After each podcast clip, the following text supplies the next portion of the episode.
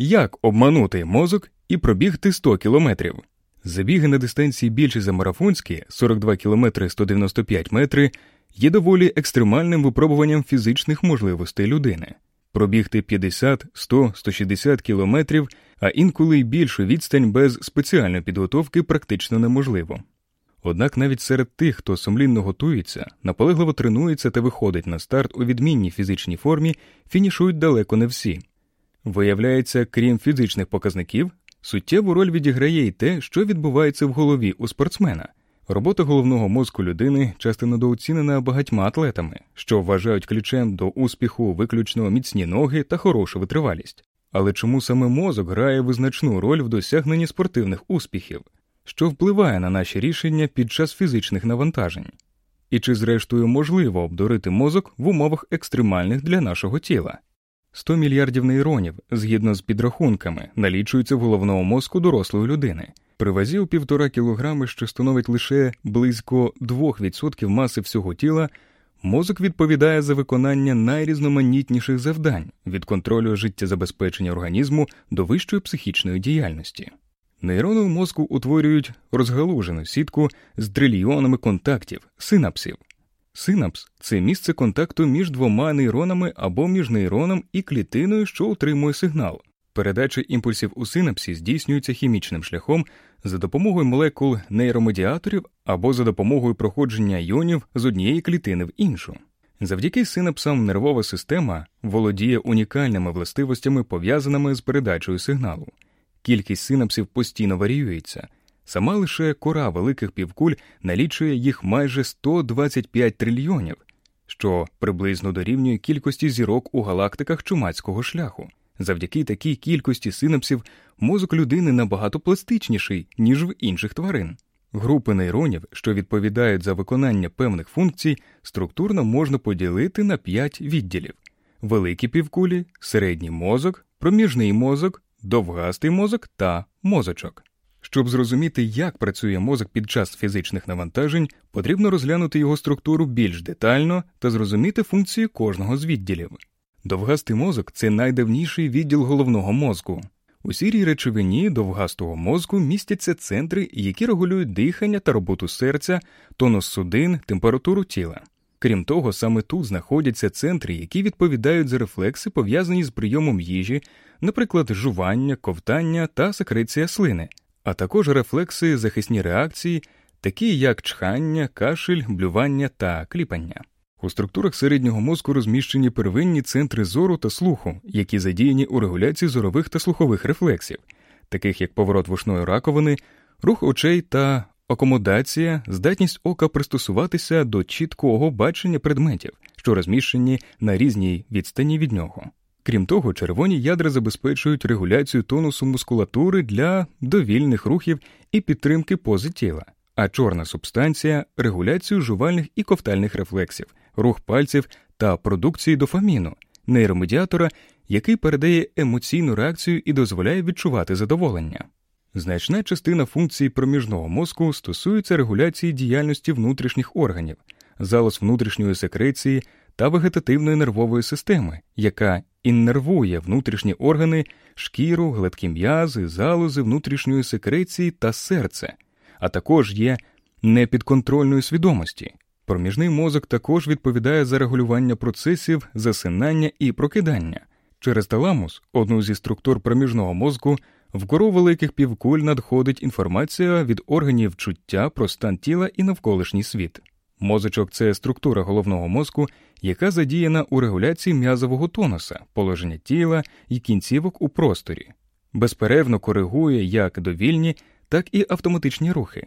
Крім того, було виявлено, що мозочок бере участь у процесах вищої нервової діяльності, пам'яті, мисленні, накопиченні досвіду. Саме у великих півкулях розташовуються зони аналізу інформації, яка надходить від різних органів чуття, а також центри, які регулюють вищі психічні функції пам'ять, мову, мислення, творчість. Великим півкулям притаманна певна функційна асиметрія. Права півкуля зазвичай забезпечує образне сприйняття оточення, образне мислення, емоційне оцінювання себе та оточення. На противагу їй ліва півкуля забезпечує аналітичну діяльність і відповідає за логічне мислення. В нормі робота обох півкуль відбувається одночасно і скоординовано. Якщо права півкуля в основному збирає інформацію, яку людина отримає через очі, вуха та інші органи чуття, то ліва обробляє та аналізує її. Тривалий час вважали, що у різних людей спостерігається домінування однієї з півкуль, яке проявляється у стилі мислення. У кого домінує ліва півкуля, переважає логічне мислення, а у тих, в кого права образне мислення. Втім, останні дослідження показують, що незважаючи на наявну асиметрію в розташуванні і функціях низки центрів, загалом взаємодія між півкулями набагато більш складна та комплексна, і говорити про домінування однієї з них над іншою не зовсім коректно. Хоча структурно і функційно головний мозок у різних людей дуже подібний, те, як і наскільки кожен з нас використовує його можливості, суттєво відрізняється. Мільярди нейронів та трильйони зв'язків між ними можуть лишитися сухими цифрами на папері, а можуть стати основою для досягнення виняткових результатів у тій чи іншій сфері, зокрема й ультрамарафонах. Більшість рішень мозок ухвалює самостійно. Анатомічно центр ухвалення рішень знаходиться у смугастому тілі стріатомі, підкірковій структурі великих півкуль головного мозку. Ми не задумуємося над контролем координації роботи серця або шлунка чи про те, які м'язи слід задіяти, щоб витягнути з кишені смартфон. Так само у більшості випадків ми не контролюємо свої емоції, увагу, реакції на ті чи інші подразники.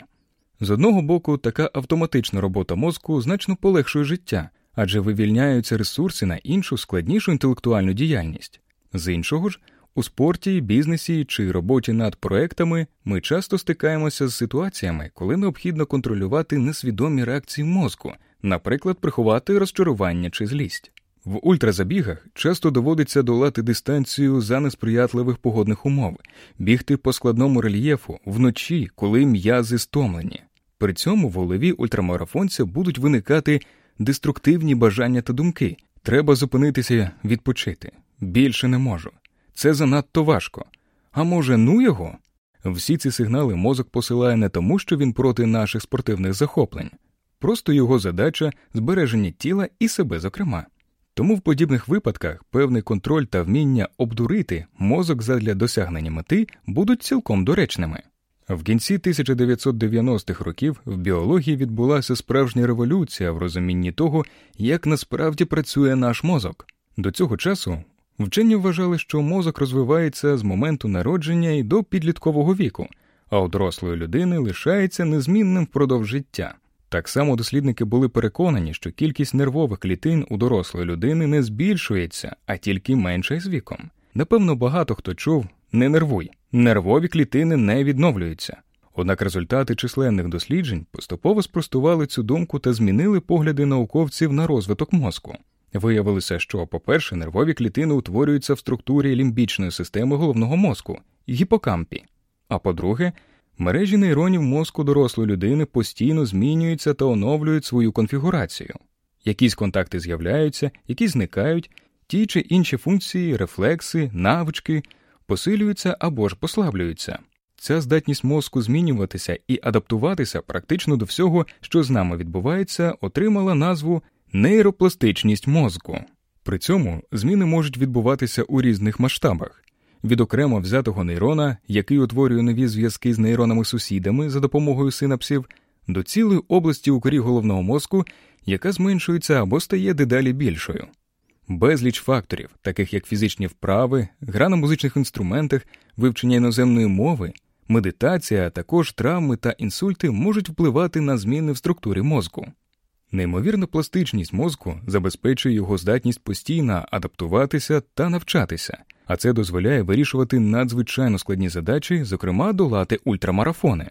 У 1954 році Джеймс Олдс і Петер Мілнер провели експеримент, під час якого мишам вживили електроди, які стимулювали центр задоволення при натисканні на важіль, який також помістили у клітці. Миші так захопилися за отриманням задоволення, що просто помирали на важелі, відмовляючись навіть від їжі задля чергової дози блаженства. Центрів задоволення в мозку кілька. септальна ділянка поруч з мозолистим тілом, частина смугастого тіла у відділах лімбічної системи та деякі частини кори великих півкуль, наприклад, орбітофронтальна кора і острівцева доля. Точні функції кожної з них поки не встановлені. Крім того, центри задоволення найчастіше розглядають як частини, що входять до складу складнішої системи, так званої системи винагороди. Ця система відповідає за декілька аспектів, пов'язаних з отриманням винагороди, бажанням приємного стимулу, позитивними емоціями у відповідь на приємний стимул, а також закріпленням поведінки, яка спонукала до отримання цього стимулу. Згодом більш детальне вивчення центрів задоволення призвело до відкриття речовин, що виділяються в головному мозку під час їхньої стимуляції. Насправді ми дуже недооцінюємо те, наскільки залежні від нейромедіаторів, хімічних речовин, які керують нашим мозком та завдяки яким передається сигнал між двома нейронами. Певні класи нейромедіаторів відповідають за отримання задоволення в центрах головного мозку. Під час бігу, а особливо бігу на довгій дистанції, марафону чи ультрамарафону, виділяється цілий коктейль цих речовин. Передивімося ж до основних з них. Дофамін це нейромедіатор, який відповідає за відчуття задоволення, зменшує чутливість до болю, викликає почуття щастя й ейфорії. Крім того, дофамін відповідальний за рух і виробляється у дофамінергічних нейронах. Нейрони центрів задоволення виділяють дофамін не лише під час реакції на певний приємний стимул, зовнішній, внутрішній, сексуальний чи сенсорний, а й у процесі очікування утримання такого стимулу. Все, що викликає у нас задоволення, стимулює виділення дофаміну. При нестачі дофаміну спостерігається пригнічений емоційний стан, а також серйозні розлади руху та м'язової активності, наприклад, хвороба Паркінсона. Дофамін синтезується з амінокислоти тирозину, тому для отримання достатньої кількості дофаміну важлива наявність у раціоні продуктів з високим вмістом цієї амінокислоти, наприклад, бананів, полуниці, риби, молочних продуктів, яєць або продуктів, багатих на іншу амінокислоту, фенілаланін, що у достатній кількості міститься у м'ясі, сирі та зернових. Серотонін це нейромедіатор, який регулює баланс позитивних і негативних емоцій. Окрім регуляції настрою, серотонін впливає на формування нав'язливих думок та дій, фобій, імпульсивних потягів, а також на сексуальну поведінку, пам'ять та контроль циклів сну. У мозку пацієнтів з депресивними розладами часто виробляється недостатньо серотоніну або ж його синтез уповільнений. Тому багато антидепресантів працюють, блокуючи зворотне захоплення серотоніну в синапсах нейроном, який його виділяє. Таким чином, навіть невеликі кількості виділеного серотоніну встигають зв'язатися зі значно більшою кількістю рецепторів клітини мішені, і ефекти їхньої дії наближаються до того, що відбувається при викиді достатньої кількості цього нейромедіатора. У синтезі серотоніну бере участь амінокислота триптофан, яка, зокрема, міститься у червоній ікрі, сирі, горіхах, бобових, м'ясі, бананах. Саме тому важливо вживати продукти, багаті на вміст цієї амінокислоти. Ендорфіни це нейропептиди опіоїдної природи, подібні до морфіну. Вони продукуються в лобовій частині та ділянках лімбічної системи у відповідь на стрес, тривале фізичне навантаження чи біль. Фактично вони блокують больові рецептори і діють як знеболювальний та заспокійливий засіб, коли тіло починає втомлюватися. Однак слід пам'ятати, що вони не всесильні і після певної межі виснаження вже не здатні компенсувати стрес. Ендоканнабіоїди це нейромедіатори, які за своїми хімічними властивостями близькі до тетрагідроканнабінолу, що міститься в рослинах марихуани.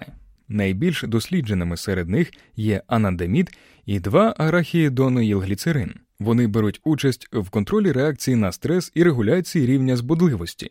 Німецькі вчені встановили, що саме ендоканабіоїди відповідають за відчуття спокою та ейфорії під час тривалого бігу. На відміну від ендорфінів, ендоканабіоїди можуть продукуватися тою чи іншою мірою практично будь-якою клітиною нашого тіла, а це означає, що ступінь їхнього впливу на мозок набагато вищий, ніж в ендорфінів.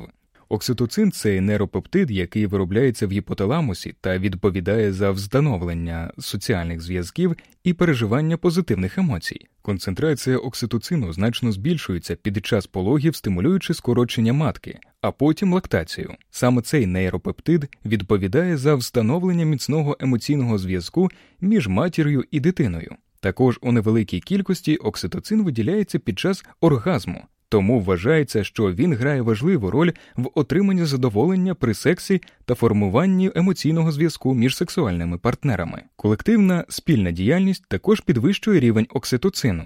До того ж, окситоцин формує довіру, викликає доброзичливе ставлення до інших людей, підвищує лояльність і альтруїзм, але тільки до людей, які сприймаються як члени своєї групи. Всі вище перераховані речовини щастя суттєво впливають на наш мозок та його реакції на ті чи інші стимули. Фізичні вправи, і, зокрема, біг, є одним із найприродніших та найефективніших способів підвищити синтез цих нейромедіаторів. Недарма достатній рівень фізичної активності розглядають як профілактику депресії. Ультрамарафонські дистанції ставлять перед нашим мозком радше психологічний, ніж фізичний бар'єр. У 90% випадків здоровій людині цілком достатньо бути лише у відмінній фізичній формі, аби подолати 100 кілометрів. Але чому ж так багато людей не досягає фінішу? Проблема схована в тому, як працює наш мозок. Знання про те, як мозок отримує задоволення, можна використовувати, щоб його ж і перехитрувати. Коли ми кажемо Моя мета, фактично ми говоримо про дофамін. Саме цей нейромедіатор відповідає за отримання задоволення від досягнення поставлених цілей, і неважливо, чи йдеться про подолання 100-кілометрового ультрамарафону чи про виграш купи грошей. Чим жаданіші та привабливіші цілі, тим задоволення від їхнього досягнення та від передчуття самого досягнення буде більшим. Не будьте надто скромними. Ставте масштабніші цілі, які дуже хотілося б досягти. Окрім того, важливо розбивати досягнення поставленої цілі на етапи та підкріплювати проміжні результати додатковою винагородою. Тоді мозок буде отримувати регулярну дофамінову винагороду. Ось чому корисно складати план. Саме з нього починається підготовка до будь-якого ультрамарафону. Комусь знадобиться півроку, комусь рік тренувань, щоб пробігти омріяну дистанцію. Однак, навіть якщо вам потрібно більше часу на підготовку, не засмучуйтеся. Правильна постановка проміжних цілей допоможе вам отримати дофамін, а значить і задоволення від процесу самої підготовки. Досягнення колективних цілей або цілей важливих для колективного успіху сприяє виробленню серотоніну. Людина при цьому відчуває себе потрібною, соціально значущою. Недарма командні види спорту користуються такою популярністю. Співпереживання, вболівання за свою командою дає відчуття причетності до гри, і мозок просто фонтанує дофаміном та серотоніном. Чим би ви не займалися, слід не тільки відпрацьовувати свої навички за певних стандартних умов, а ще й час від часу змінювати самі умови. Тільки так можна буде в повній мірі скористатися плодами нейропластичності. Так для того, аби бігти за різних погодних умов по різному рельєфу, атлети тренуються на неподібних місцевостях у всі пори року. Фактично йдеться про створення нових зв'язків між нейронами, які у потрібний момент активуються і допоможуть вирішити поставлену задачу. Це схоже на створення певних шаблонів для мозку, які він зможе використати у потрібний момент. Так, змагання, подолання ультрамарафонських дистанцій це завжди стрес, але що частіше ми відпрацьовуємо певну навичку, та міцнішим будуть зв'язки між нейронами, а значить, у потрібний момент мозку буде набагато легше запустити програму дій. Навіть думки та візуалізація конкретних дій дають ефект. Що більше сформуєте заготовок, то вища ймовірність, що одна з них стане в пригоді у стресовій ситуації під час перегонів. Фраза «Pain is temporary» стала популярною після виходу книги Харукі Муракамі, про що я говорю, коли говорю про біг. Ми боїмося болю. І це природно. Однак, долаючи ультрадистанції, нам все-таки вдається обдурити мозок, адже не тільки накопичується втома, а й запускається синтез ендорфінів та ендоканабіноїдів. Тому амплітуда больових відчуттів, якщо, звісно, не йдеться про якісь серйозні травми, буде то збільшуватись, то зменшуватись, а часом біль майже зовсім не відчуватиметься. Проте важливо вміти прислухатися до власного організму, його відчуттів та розуміти їх. Одна справа біль від втомлених перевантажених м'язів, а зовсім інша від розтягнутого ахілового сухожилля, коли вже йдеться про травму, і принцип «pen is temporary» не працює. З мотивацією пов'язаний синтез в першу чергу дофаміну, який виділяється при досягненні цілей або ж у перечутті цього. Дослідники помітили, що у тих, хто готовий багато працювати за винагороду, спостерігаються високі рівні дофаміну в префронтальній корі та стріатумі. Мозок можна навчити генерувати дофамінові сплески задля досягнення тих чи інших цілей. А щоб цієї мотивації, а відповідно і дофаміну було більше, слід створювати багаторівневу мотивацію для своєї цілі. Наприклад, подолання 100-кілометрового ультрамарафону в Альпах може мотивувати не тільки самим фактом фінішу, а й супутніми моментами, такими як подорож до іншої країни, цікава компанія ультрабігунів однодумців можливість провести відпустку в горах, нагода позмагатися з сильними суперниками, медаль фінішера на престижній гонці. кожна з цих мотивацій стимулюватиме додатковий синтез дофаміну. Знайти колектив однодумців та принаймні час від часу тренуватися в групі важливо навіть для зовсім неколективних видів спорту, таких як ультрамарафонський забіг. Хоча всі учасники стартують разом протягом більшої частини дистанції, учасники знаходяться наодинці, проте тренування в компанії стимулюють вироблення ще одного гормона нейромедіатора окситоцина, що також збільшує синтез дофаміну. Коли ми слухаємо музику, яка нам подобається, ми одночасно підвищуємо синтез дофаміну. Крім того, встановлено, що виконання музичних композицій і танці призводять до синтезу ендорфінів, які мають знеболювальний ефект. В класичних легкоатлетичних дисциплінах музика під час змагань вважається технічним допінгом. Для ультрамарафонських дистанцій немає таких жорстких вимог, і ви можете пробігти навіть всю дистанцію в навушниках, слухаючи улюблений плейлист. Синтез речовин щастя значною мірою залежить від того, що ми їмо. Є продукти багаті на вміст амінокислот, які використовуються під час синтезу нейромедіаторів.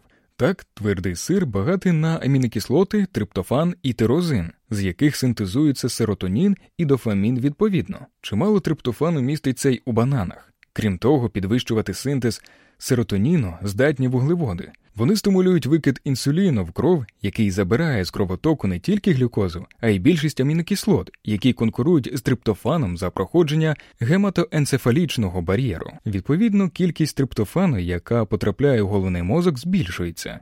Відповідно, кількість триптофану, яка потрапляє в головний мозок, збільшується. Шоколад з високим містом какао, а також перець чілі сприяють виробленню ендорфінів. Тому одним з важливих компонентів підготовки до ультрамарафонів є правильне збалансоване харчування. Можливості людини надзвичайно великі, чи то йдеться про фізичну витривалість і подолання ультрамарафонських дистанцій, чи ж про креативність та досягнення в науці. Незалежно від сфери діяльності, основним нашим інструментом є мозок.